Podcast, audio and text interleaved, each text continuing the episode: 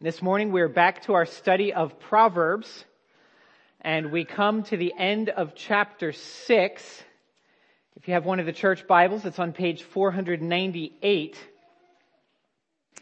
And in this chapter, I hope to persuade you of a powerful New Year's resolution. This is a resolution that could change your life if you take it to heart. Though sadly, many people will fail to embrace this, even after they've joined the miserable company of those who have wrecked their lives. The resolution I have in mind is simply this. I resolve to recognize sexual immorality for the death trap it is.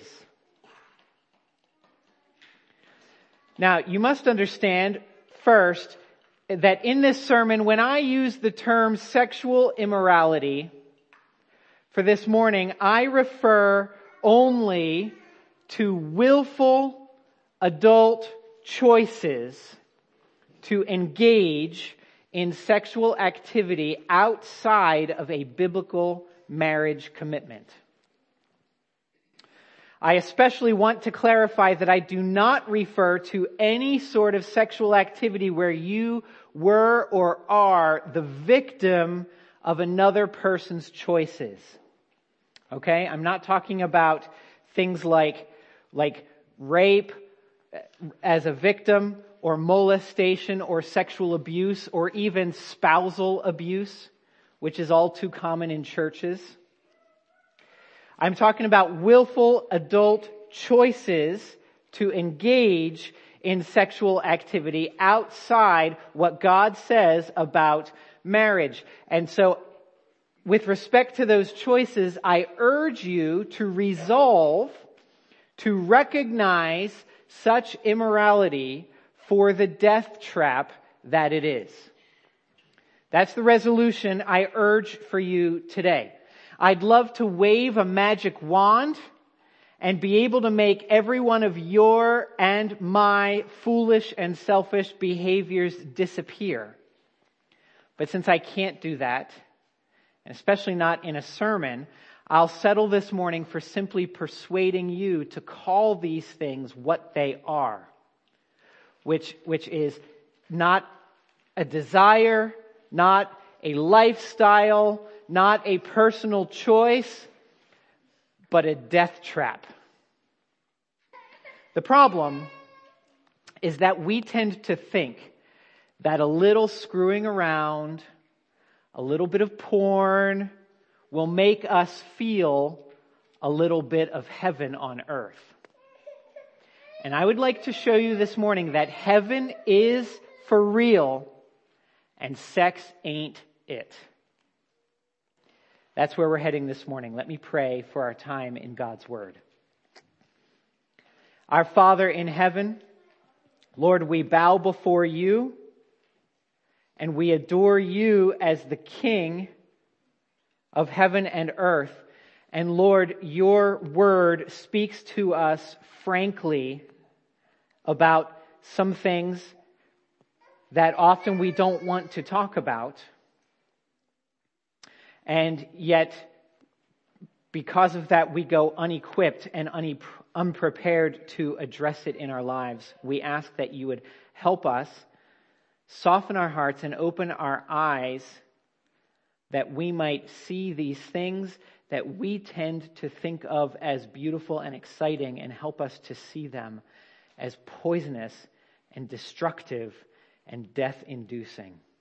Help us now this morning. By your Spirit, we pray in Jesus' name. Amen. The first thing we should see in our text is that there is a way to heaven. There's a way to heaven. Verses 20 through 23 of Proverbs chapter 6. My son, keep your father's commandment and forsake not your mother's teaching. Bind them on your heart always. Tie them around your neck. When you walk, they will lead you. When you lie down, they will watch over you, and when you awake, they will talk with you. For the commandment is a lamp, and the teaching a light, and the reproofs of discipline are the way of life. Now, I promised to show you the way to heaven. And now that I've read these four verses, perhaps you're wondering what I was talking about, because these verses don't say anything about heaven. The thing is, most of us need to forget everything we've ever heard about heaven. Okay? Heaven is not a place of eternal sunshine in the clouds, where naked babies float around, fluttering their little wings and strumming their little harps. Heaven is not a place with pearly gates or streets of gold.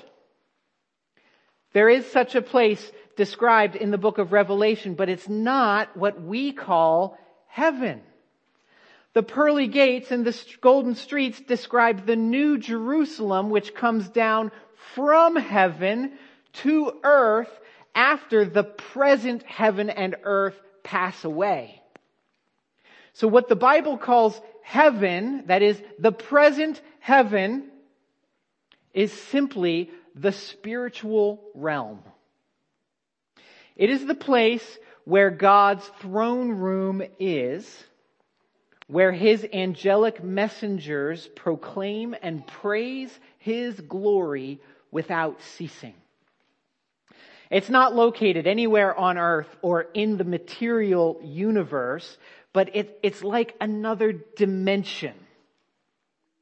Okay, when the first Russian cosmonaut returned to Earth in the 1960s, and Soviet Premier Nikita Khrushchev, he completely missed the point when he said Gagarin flew into space, but he didn't see any God there. Because friends, you can't see heaven. You'll never be able to fly there in a shuttle. The real heaven is somewhat akin to the multiverse portrayed in recent Marvel superhero films. You see, the spiritual realm described in the Bible is one area where the truth of reality is even stranger and more interesting than fiction. It's because heaven is accessible to us mortals, and a portal to it can be opened by reading a very old book and obeying what it says. The Bible teaches that God is a spirit, and though he is present everywhere, he nevertheless maintains a throne room in this spiritual realm, this spiritual dimension that the Bible calls heaven. And where God is, there is life. And from the place where God rules in his throne room, life emanates. Now, why am I explaining all of this morning? It is because the book of Proverbs has been teaching us about wisdom. And this book teaches that wisdom comes from God, just as life comes from God. And wisdom itself is a journey toward the Lord God and his life. Therefore, I'm simply connecting the dots for us that wisdom is a journey toward heaven, the realm where God reigns supreme. In our text, verse 20 commands us to keep the Father's commandments and the Mother's teaching, which are recorded in this book. And the reason for that is because in verse 22, they will lead you somewhere. They guard you even while you sleep, and they converse with you when you are awake. But where is it that they will lead you? Verse 23 says, it is toward light and life. Toward light and life. This light and life were described in chapter 2 of Proverbs as the stuff that God stores up, waiting for people to ask so he can dole it out to them. It was portrayed in chapter 3 as the unbelievable blessing you get when you find and keep God's wisdom. In chapter 4, it was described as the sunrise, which the wise person approaches step by step and day by day. In chapter 1 of Proverbs, the personified divine wisdom promised that if you turn at her reproof, she would pour out her spirit to you and make her words known to you. In this book of Proverbs, finding wisdom means finding light and life, because it means finding God himself. And when you have found God himself, that means you have become a citizen of heaven. As Jesus would later put it, you have been born again from above. The point here in Proverbs chapter 6 is that there is a way to heaven. It involves receiving and keeping the commands of Scripture, verse 20. It involves obeying them so completely that they become a part of who you are on the inside. As verse 21 says, it's as though you have bound them on your heart and tied them about your neck. Now, I need to be clear. This does not mean that you are saved by obeying God's commands. And that's not the case, because this passage is spoken to those who are already saved. Verse 20 addresses the entire poem to my son.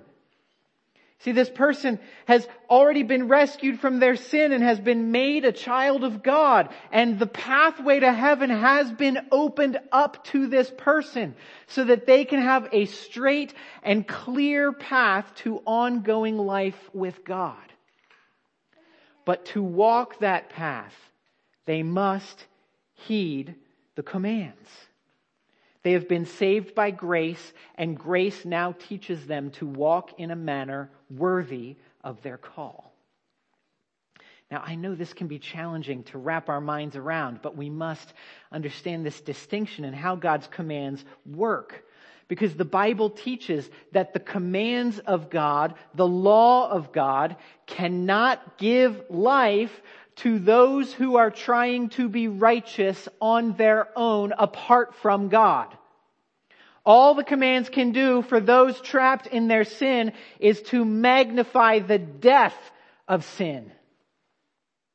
But those same commands are life for those who have already been made righteous by God and with God.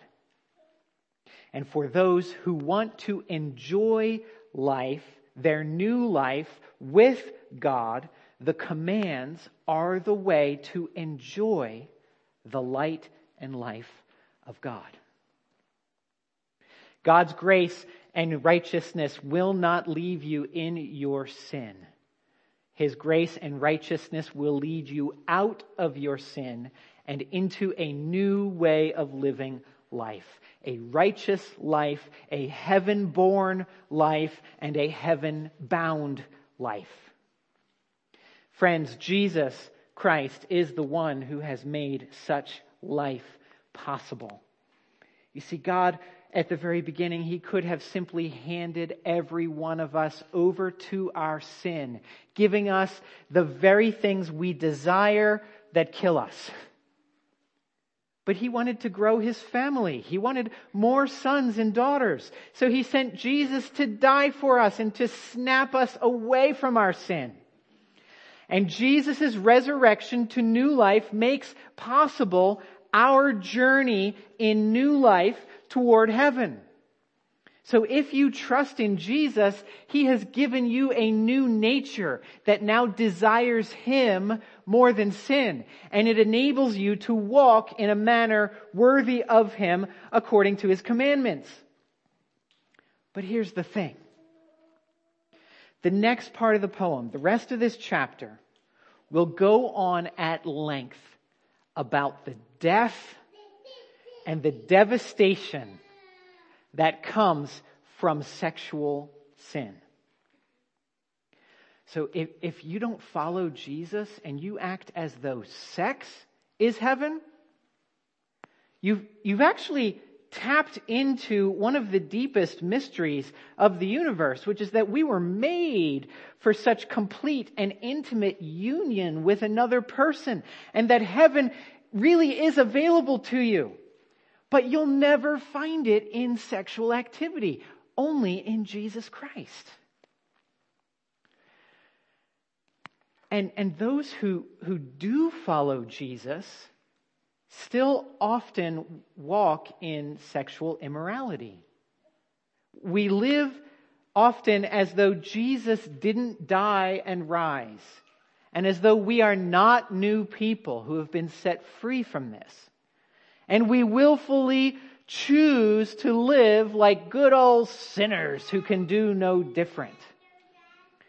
That's why this journey toward the Lord, this trip to heaven, is not something that just happens to you.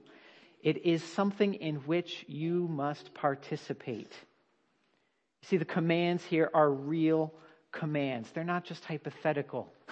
We must keep the commandment and forsake not the teaching. And the commands will lead us, and they will converse with us and guide us. But we are still expected to live as though we've been rescued and transformed by the Lord Jesus. So how does this apply? Well, as I mentioned, the next part of the poem is going to address the consequences of sexual immorality in great detail. And there are some of you here today who are walking wisely in this area of your life, where you are perhaps trusting the Lord in your celibacy, in your season of life, or you're delighting in the intimacy of your marriage in your season of life. And I want to encourage you to please keep on keeping on. It is worth it. Keep walking this journey. You're on the way to light, the light and life of heaven with God. But I imagine that there are others of you who wrestle with this sin, perhaps even severely. You have not yet put to death the old nature of sin or put on the new nature of holiness in this area. Maybe you love it too much to even want to change it. Or maybe you've tried to address it and you're overwhelmed by guilt and shame. I understand. It's not easy. The Lord understands. And this passage that we are looking at right now presents for us what is perhaps the most potent advantage we have to help us put this sin to death. And I suspect that most people don't take advantage of this as they ought. That advantage is the commandments and the teaching of God. The teaching in this book is able to lead you and guide you to light your path and direct you toward the life of Christ. But I find too often Christians fail to make use of that advantage of God's commands because we don't obey verse 21. We are to bind these words on our hearts always. In other words, your best tactic, your most effective strategy in the battle against sexual sin is to memorize Scripture. Get it in your heart. Now, people often think that they are fighting sexual sin when they join an accountability group or they find an accountability partner. But in my experience in ministry, what that usually means for people is that they keep going in their sin, but they have a designated confessor, someone to whom they must spill the beans. So they meet with their accountability partner. They confess all the dirty details of what they've done. And then nothing else happens. They're reminded of the good news. Jesus loves them. They go on their way with a clean conscience. So they're ready to commit the sin again the following week. And brothers and sisters, this does not work. This is not accountability.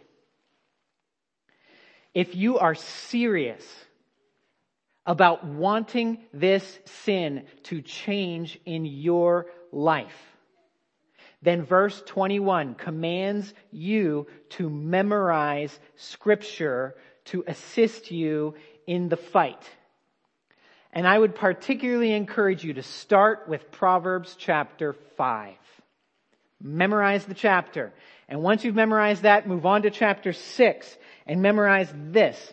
Get all of these words into your heart. Bind them there always so that you can call upon them at any time and in any place, and they can guide you and converse with you and lead you when you need guidance. I memorized these chapters when I was 20 years old, and I've been reciting them to myself almost weekly ever since. And this is the greatest single weapon I have in my resistance against this sin. You put in the time and the effort to do this memorizing in the daytime when you're thinking clearly. And then when the endorphins and the hormones kick in late at night, you can preach to your phone or your computer screen when it tempts you. And you can preach, do not desire her beauty in your heart, nor let her catch you with her eyelids. For on account of a harlot, one is reduced to a loaf of bread, and an adulteress hunts for the precious life. Can a man take fire in his bosom and his clothes not be burned? Or can a man walk on hot coals and his feet not be scorched? So is the one who goes into his neighbor's wife. Whoever touches her will not go unpunished. I preach to my phone and I'm like, it's death. I'm staring at death. It's not worth it. Friends, if you are not willing to invest in memorizing Scripture in your time of strength, when you have the presence of mind to think clearly, then you will absolutely have zero natural defenses in your time of weakness and temptation. There will be nothing in your heart to lead you out of death and into heaven. So I urge you to memorize God's word and get it inside you, ready to call upon it whenever needed, and constantly practice it so you're sharpening your blade. If you don't walk toward life, your only remaining option is to continue racing headfirst toward death. And that's what the rest of this poem seeks to notify you of. There is a way to heaven, but this ain't it.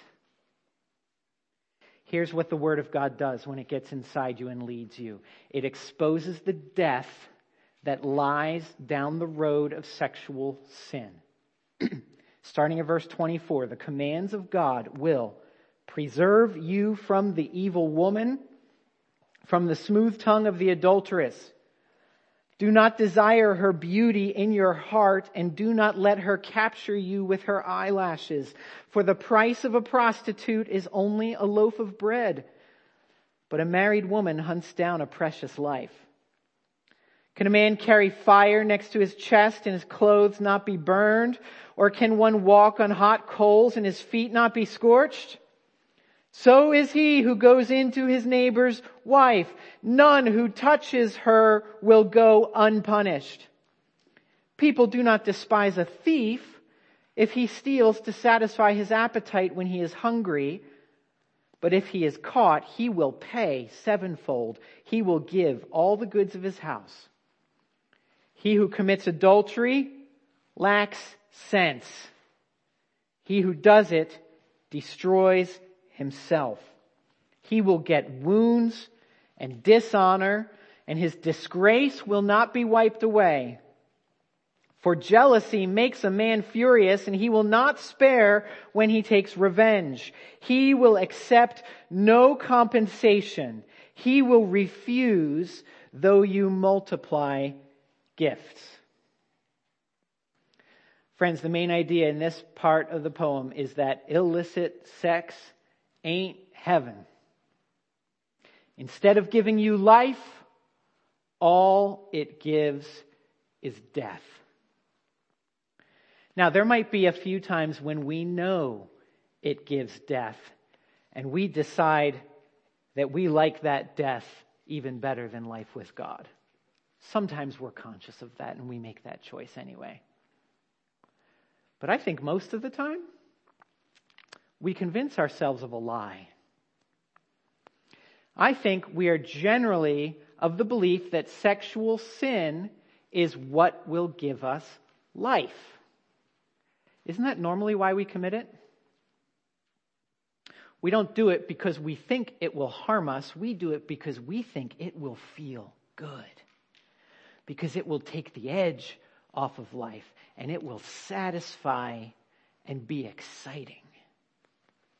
And that is why we need God's word bound on our heart to expose the truth.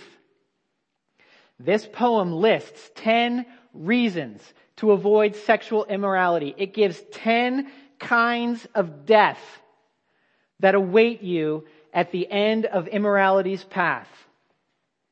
And it's gory, but are you ready? Number 1. In verse 24, your gullibility will ruin you. Your gullibility will ruin you. You see, God's word will preserve you, but those who ignore God's word will fall for a pretty face and a smooth tongue. You see, when you face sexual temptation, you may think that you're looking at a gorgeous and charming princess or a handsome knight in shining armor. But really what you're looking at is a toothless, evil hag under a spell of illusion. Others can see it for what it is, and you need God's word to pierce the enchantment, or else your gullibility will ruin you. Number 2, verse 25, your desire will take you captive. Your desire will take you captive. Verse 25, her eyelashes will capture you, and you will have let it happen.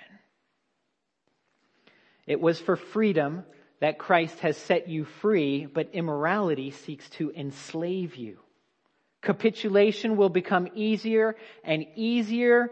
Resistance to it will become more and more difficult because you've been enslaved, and it is far better for you to rid your heart of these fantasies while you can before your desire takes you captive.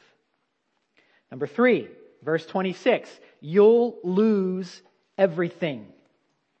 You'll lose everything. Verse 26 says that the cost begins low. It's only a loaf of bread for this prostitute.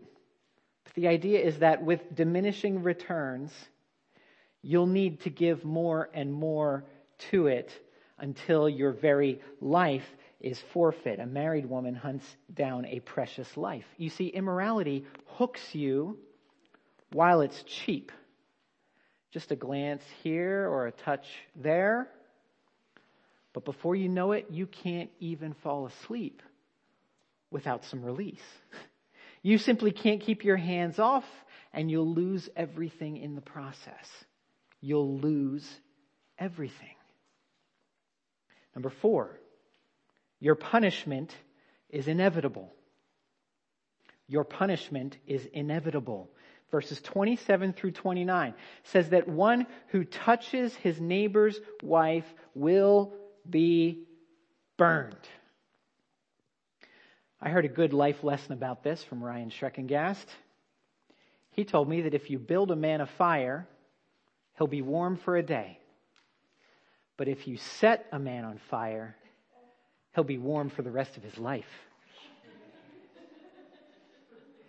You see, we think of sexual immorality like building a warm fire. But really, we have become the fire. Your punishment is inevitable. Number 5, you can't repay what you've stolen. You can't repay what you've stolen. Verses 30 and 31 describe a thief, and it tells us that people will have pity on a poor, hungry person who resorts to theft. And the point is not to justify theft. The point is to condemn sexual immorality, because people can understand a thief's motives. It makes sense why you would do this, even though we still make the thief repay what was stolen, even sevenfold. However, verse 35 says, how much less will they understand you when they find you out with this sin? A jealous husband or father can never be repaid for the loss of his wife's purity or his daughter's purity. You could pay back the bread that you stole, but you cannot repay someone's purity or innocence. Perhaps you are robbing your present spouse or your future spouse of your best love and attention. Maybe you actually steal someone's innocence. Or perhaps you continue supporting the horrific pornography industry, which destroys young women and holds them captive. Friends, please understand, pictures are never harmless. We must not lie to ourselves. What are you stealing from the people in the photos or the videos that you consume? Because you can't repay what you've stolen. That is the death of sexual immorality. Number 6, you'll lack sense. Verse 32 says it straight out. He who commits adultery lacks sense. You see, you commit this sin, and guess what? There goes wisdom, and along with it, there goes life and peace and satisfaction and joy. Just flush it down the toilet. It makes no sense. You'll lack sense. Number 7, you'll destroy yourself. The end of verse 32, he who does it destroys himself. We do it because it feels good. But like an alcoholic who destroys his liver, or a smoker who disregards her lungs, we kill ourselves with good feelings. Sexual sin is all about self-gratification, and Jesus said very clearly that whoever loves their life will lose it. Wisdom pierces these good feelings to find the truth, that you'll destroy yourself down this path. Number 8, you'll create your own wounds. You'll create your own wounds. Verse 33, he will get wounds. Do you get the idea in this poem that sex ain't heaven? It's like touching a hot stove, or picking a scab, or playing hopscotch on the interstate. You'll hurt for it later, and you'll have brought the hurt on yourself. You'll create your own wounds. Number 9, you'll find dishonor and disgrace. Verse 33, he'll get not only wounds, but also dishonor, and his disgrace will not be wiped away. You see, with this sin, you set yourself up for constant reproach and a bad name. You'll always be known as that guy who ran off with the girl and ruined a good thing, be it family or ministry or career or whatever. Or you'll be that fine woman known for having trouble with commitment and wrecking others' relationships. You'll find dishonor and disgrace. And number 10, you'll lose every time. You'll lose every time. Verse 34 says that sexual immorality rightly infuriates Jealousy makes a man furious, and jealous husbands will not spare on the day of revenge.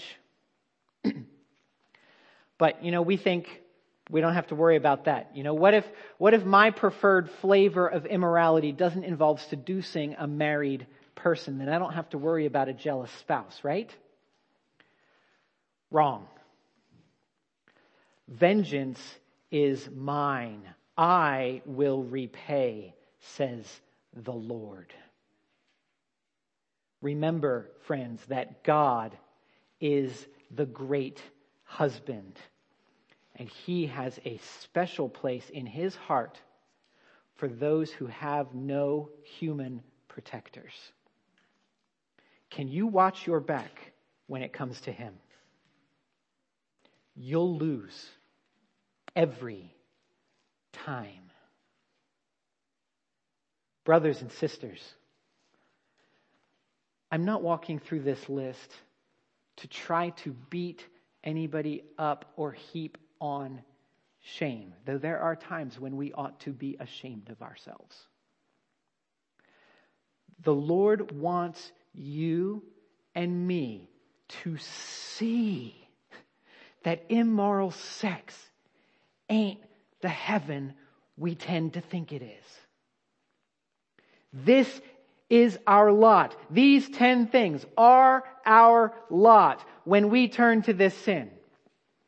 When we see an enticing picture, or we feel the temptation to flirt with someone we're not married to or we're not planning to marry, we tend to think we're gazing at glory, but we're really in the presence of a death trap. And we will never be able to resist it until we can call it what it is. Not glory, but death. Maybe you've already experienced how sexual intimacy can actually wreck a decent relationship. And maybe you already know that pornography does not teach us love, it teaches us the opposite. Pornography has made our generation not more, but less capable of true love and intimacy. And I'm not making this up. In a 2018 article from Psychology Today, Dr. Grant Brenner highlights the direct connection in research between pornography use and, get this, decreased sexual satisfaction, greater loneliness, and increased divorce rates. There's a direct connection. So friends, if you truly love the Lord Jesus Christ, and if you truly want to experience the joy and satisfaction He wants you to have, then please understand that sexual immorality is still your fault, but it does not have to be your fate. Jesus died and rose to open the way for you to heaven. Will you walk it this week? Will you make choices that bring you closer to life with God? Your leaders in this church would be delighted to walk with you in this area if we can be of any assistance to you. And may the Lord grant us the grace and mercy to see this sin for what it is, that we might find life in Him alone. Please pray with me. Our Father in heaven, Lord, we so often want to be deceived. Lord, please pierce the illusion. Show us the evil, toothless hag for what it is. Help us to flee the fire-breathing dragon, that we might find life and intimacy in your arms and in your family. Help us, we pray. We are your beloved children, and we beg you for mercy and for grace to help us in our time of need. We ask this in Jesus' name. Amen.